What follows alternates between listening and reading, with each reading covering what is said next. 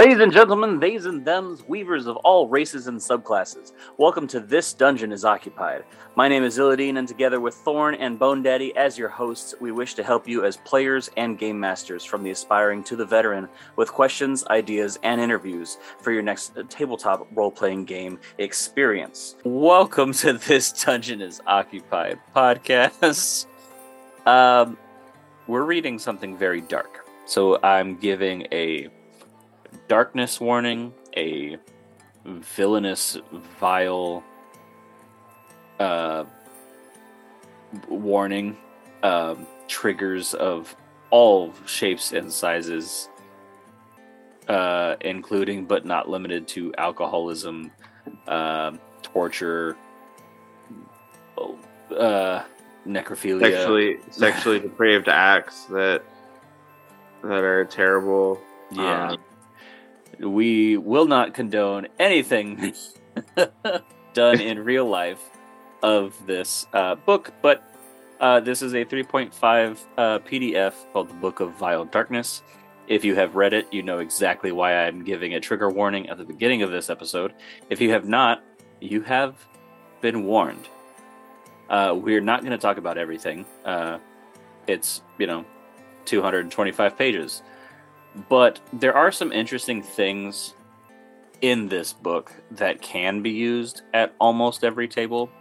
And as we always advocate, make sure that you talk to your table, know where your hard limits are, where your lines and veils are, and make sure that you don't cross those lines. There is a way to do body horror without crossing lines. There's a way to do horror in general.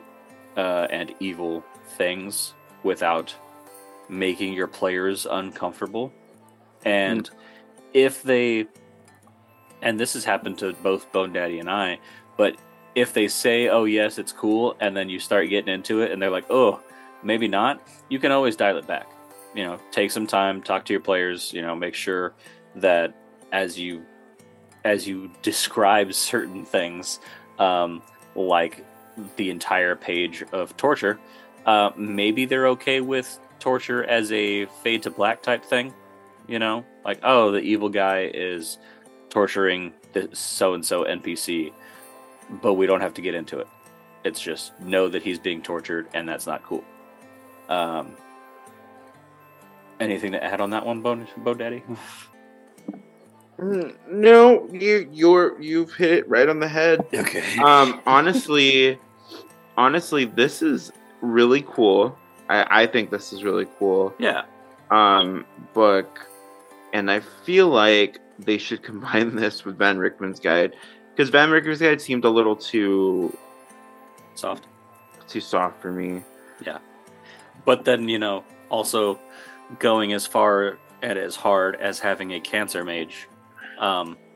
Might push some buttons for some people. It's true. Cannibalism. Yeah, there's a lot. So I like taking certain aspects of this, especially like there's in the prestige classes section, which is chapter 5. They have a demonologist, which is cool.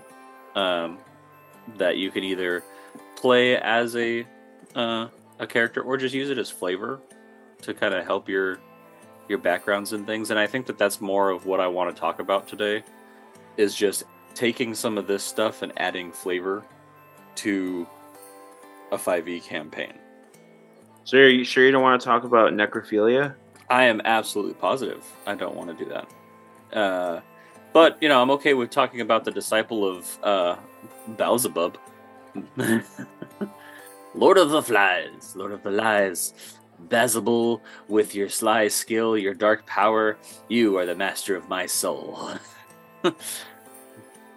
The disciple of Beelzebul is a liar, a cheat, and a thief. He's more likely to kill a paladin while he sleeps than face him in direct combat, using deceit and trickery to get what she wants, betraying even her family or closest friends to achieve her goals. Her abilities make her an astute provocator, and a sneaky backstabber, but she can wield her lord's powerful influence with everything from devils to flies if she needs to. Wow, it is just so dark and awesome, and the art is amazing. Sitting on a throne with your foot on what looks to be like a severed orc skull. Yeah. Ooh. So, I mean, you know, these things are cool. It is definitely difficult to transfer 3.5 over to 5e simply because some of the bonuses and like the sheer amount of damage that was 3.5, like it was straight math. Like there was a lot of math. They got to be straight math. Shut up, Robbie. It was a lot of math. Okay. And it has to be straight math because you don't like it. Got him. But yeah, there's things like, you know, a base attack bonus of +8, without like any. There's no rings. There's no magic items. There's no feats. It's just you've got a +8. Congrats. Whereas to get a +8 in 5e, like you've got to have like proficiency and extra things to make those rolls higher. I mean, I'm looking at tables that are like damage 50. There's no like, you know, 3d6 damage. It's just straight, you know, 50 damage right to you. So use these with, I don't know, a grain of salt, I suppose. How would you go about changing something from 3.5 to 5? Well, if you're a discipline of Beelzebub, you can play a warlock, True. The Pact of the Devil, and or Pact of the. They changed it, right? It's not Pact of the Devil anymore, but I just think of it as Pact of the Devil. Yeah. I think it's like Infernal Pact. Oh, I'd have to look it up. I'm so rusty on Warlock. Yeah, definitely. Warlock, Pact, 5e. Boom. Full guide. I don't want that. Wiki dot. Let's see. Otherworldly Patron, Pact Magic. Give me the packs. Pact of the Blade, Pact of the Chain, I think it's Pact of the Chain, maybe? Pact of the Talisman, and Pact of the Star Chain. Those are the 5 big ones.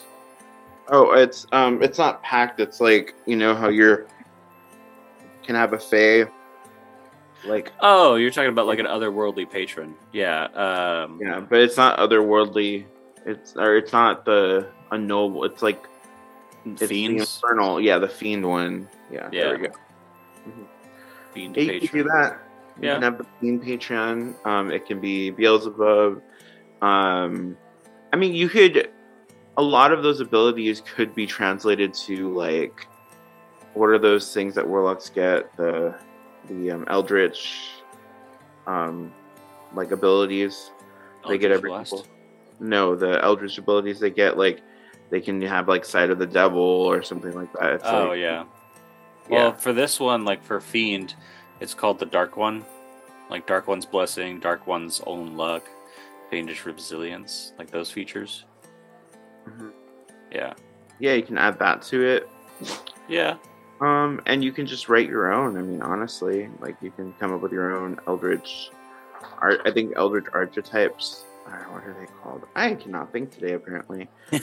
Warlock. Where art thou, Warlock? There you are. Boons?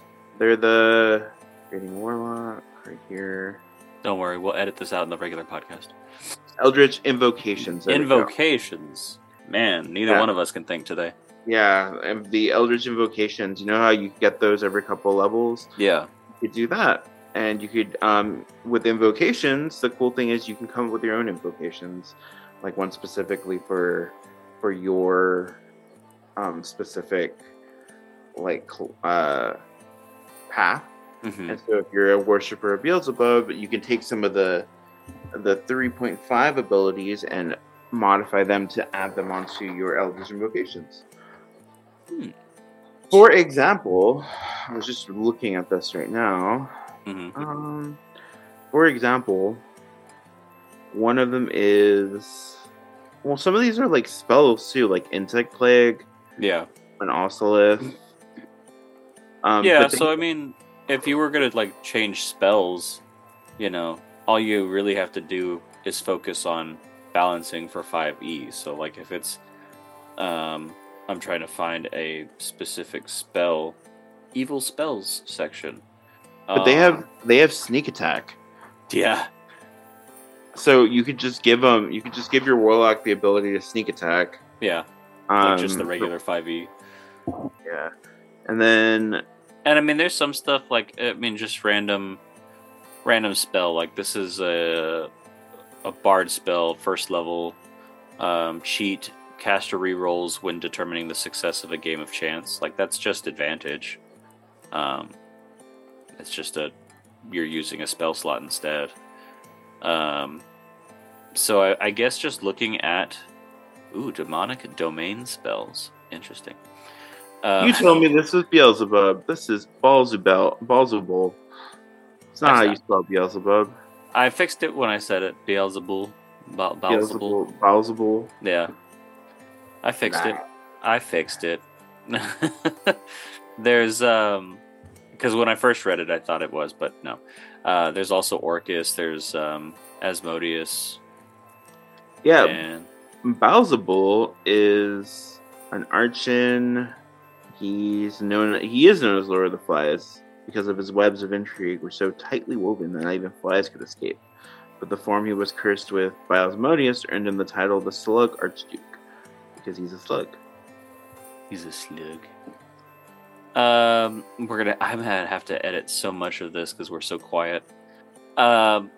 So anyway, going back to changing things from 3.5 to 5e, if you look at the spells, there are some things like the first spell in the spell category on page 84 of the Book of Vile Darkness, not trademarked by us, is Aberrate. It's a transmutation spell, and it says level sorcerer wizard 1. So I would just make it a level 1 spell. Components, verbal, somatic, and fiend. I would just leave it as verbal, somatic. Casting time 1 action, that's fine. Range touch, that's fine. Target 1 living creature. Duration 10 minutes per level. I mean, you could do that, I guess. Or maybe like 10 minutes per level a spell, like you can upgrade it. Saving throw is fortitude, so that's like constitution. I'm sorry, is this a first level spell? It says level sorcerer wizard 1, yeah. The caster transforms one creature into an aberration. I would change that. That's not a level 1 spell. That can't be. The subject's form twists and mutates into a hideous mockery of itself. The subject's type changes to aberration, and it gains +1 natural armor bonus to AC due to the toughening and twisting of the flesh. For every 4 levels, the caster has up to a maximum of +5. Oh, that's fun. That's actually that could be a first level spell. I mean, if there's like requirement, like you can't just become an aberration, like and look at the aberration like stat block. But yeah. If you're only giving them +1 natural, +1 armor and to their AC, and giving them hit points, like it's not really a. Do they turn back? Yeah, after 10 minutes per level. Okay, that sounds. That's terrifying. I like that. Right? That's actually really cool. Yeah, so like it could be fun as far as like, you know, changing an enemy into an aberration. Like if it's, I don't know, if you have finally gotten all of the legendary actions or legendary resistances away from a dragon and just turned it into like a really small aberration, that could be hilarious. God. There's an enchantment spell called Addiction. Yes. I mean, some of these are rough. And I've actually mentioned one that has grape in the name. You know, it's yeah. there's some interesting ones, and the art is diabolical. So it has grape in the name. Grape, you know, like the fruit, but without the G. It's Mind Grape. Oh. Oh, there it is. But some of these are fun. Flesh Armor. It's an abjuration spell. Prior to casting Flesh Armor, the caster flays the skin from a creature of his size and lays it upon his own flesh, wearing it like clothing or armor. Once the caster casts Flesh Armor, his skin develops resistance to blows, cuts, stabs, and slashes. The caster gains damage reduction of +1, I guess.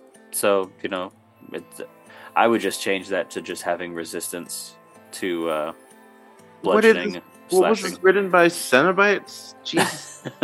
Like, Death by Thorns? Just, what? Yeah. It's literally the thing the Cenobites do. They rip people's flesh off. Mm-hmm. The little picture shows. I can't believe that's an actual spell. I'm looking at it and I'm like, no way. No, these are fun. Imprisoned Soul, Necromancy, Cleric level 7 spell.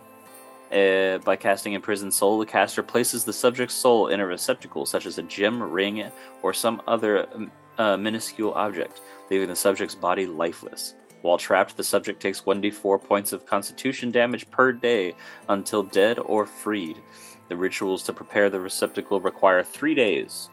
To cast the spell, receptacle must be within range, blah, blah, blah. And you just imprison a soul. Liquid Pain. Liquid Pain? Yeah, I was looking at that. Yeah. Oh, wow. Yeah. I mean, I like the Masochism spell. For every 10 points of damage the caster takes in a given round, he gains a +1 luck bonus on attack rolls, saving throws, and skill checks made in the following round. The more damage the caster takes, the greater the luck bonus. It's possible to get a luck bonus in multiple rounds if the caster takes damage in more than one round during the spell's duration. Material component, a leather strap that has been soaked in the caster's blood. A preserve organ. Yeah, I'm telling, like, this is, it's interesting to read. It is. You know, Power Leech. Psychic Poison. Reality Bond. Resonating Resistance. Rotting Curse of Erfrestra. Let's see. Pagesum. Consumption. Slow Consumption. Soul's Treasure Lost. Spider Legs. Spread of Savagery. Some of these... Stop Heart. Let's see that one. Necromancy. Level 4. Assassin, Cleric, Sorcerer, Wizard 5. Range Touch. One living humanoid or animal. Channeling hatred and spite, the caster calls upon dark power to give the subject a massive heart attack. The subject suddenly drops to -8 hit points, then -9 hit points at the end of this round. If someone immediately makes a successful heal check, DC 15, or somehow gives the subject more hit points, they stabilize. Otherwise, at the end of the next round, the subject reaches -10 hit points and dies. So you would just have to, like, change the numbers to match up with 5e's mechanics for death, but that's fun. Heart attacks. Wow. I want Tongue Serpents. Oh, yeah. That's cool. You want to read that one? Tongue Serpents. The caster's tongue becomes a little but powerful serpent that he may spit up to 30 feet away. The serpent then makes a bite attack using the caster's melee attack bonus and dealing damage to the tiny viper. The caster may create one such serpent for every 4 caster levels, spitting each one in a standard action.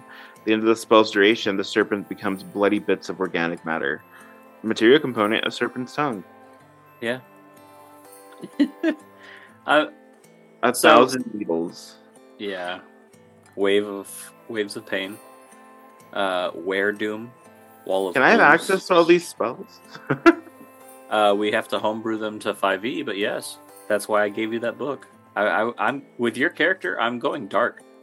Like you, there's half of the backstory, but behind Irlin is rough, man.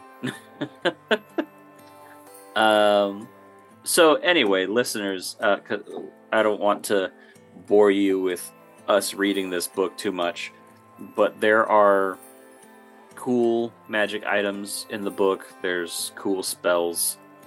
I think I just want to get the listeners to understand that You can look back at any edition of Dungeons & Dragons or even other tabletop games. Like Pathfinder has great bestiaries that I use, that all you really have to do is change the mechanics of the stat block to match whatever edition that you're playing. In this case, we tend to play 5e. So looking at spells, looking at items, looking at monsters, things like that, and just changing it to your game. You know, our motto is steal everything, so have fun. I mean, it's really interesting to see the comparison between like this horror that came out and the most recent horror. Like I keep mentioning Van Richten's Guide because Van Richten's Guide has like some really like, it's very much a monster-centric source book, and then seeing this is like oh, you really want to get dark, like yeah like if you want to take it to the next level, the Book of Vile Darkness has got you. Yeah. I feel like there should be a like a combination, like they should fuse these. I could see that. Yeah, they might have to take out a couple things, definitely. Yeah. But I could see it happening. Yeah. And I do like that they stat blocked most of the Lords of Hell, I guess, Lords of the Abyss. Like, because we have Orcus stack blocked, Grotz, Jublix, the Faceless Lord. I think there's Asmodeus, Inoku, the Demon Prince of Knolls. So, I mean, even if you don't use it to the T, like you were saying, mix it between this one and, you know, kind of getting an idea from Van Richten. It could be fun to have a horror/evil campaign if you want to go that route. Evil campaigns are interesting. You know, so I think that sometimes it can be hard to play an evil campaign. Because hopefully your table is not outright just evil murder hobos all the time. All the time. Yeah, I don't know. Do you have anything to add before we just end it? No. I know it's a weird episode, and I apologize if this isn't your cup of tea.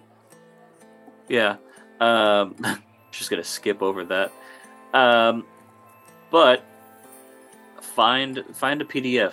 There's all kinds of stuff on the Google, and use that for your games. Steal everything, and if you have a certain PDF or module that you would like for us to actually like dive into and talk about specifics, it would most likely be like a 2 to 3-parter. Of like, if I was going to break down Hoard of the Dragon Queen, that would be a 2-parter to actually break it all down and talk about how I would run that module. But if that's something that you guys want to do, let us know in the email, thisdungeonisoccupiedpodcast@gmail.com, or in the comments section of certain places that you get our podcast. And if you're a patron, you can talk to us in the Patreon chat or in our Discord. And I think that's it. Right, Bone Daddy? Mm-hmm. Okay. So without further ado, remember to check your dungeons, because this dungeon is occupied.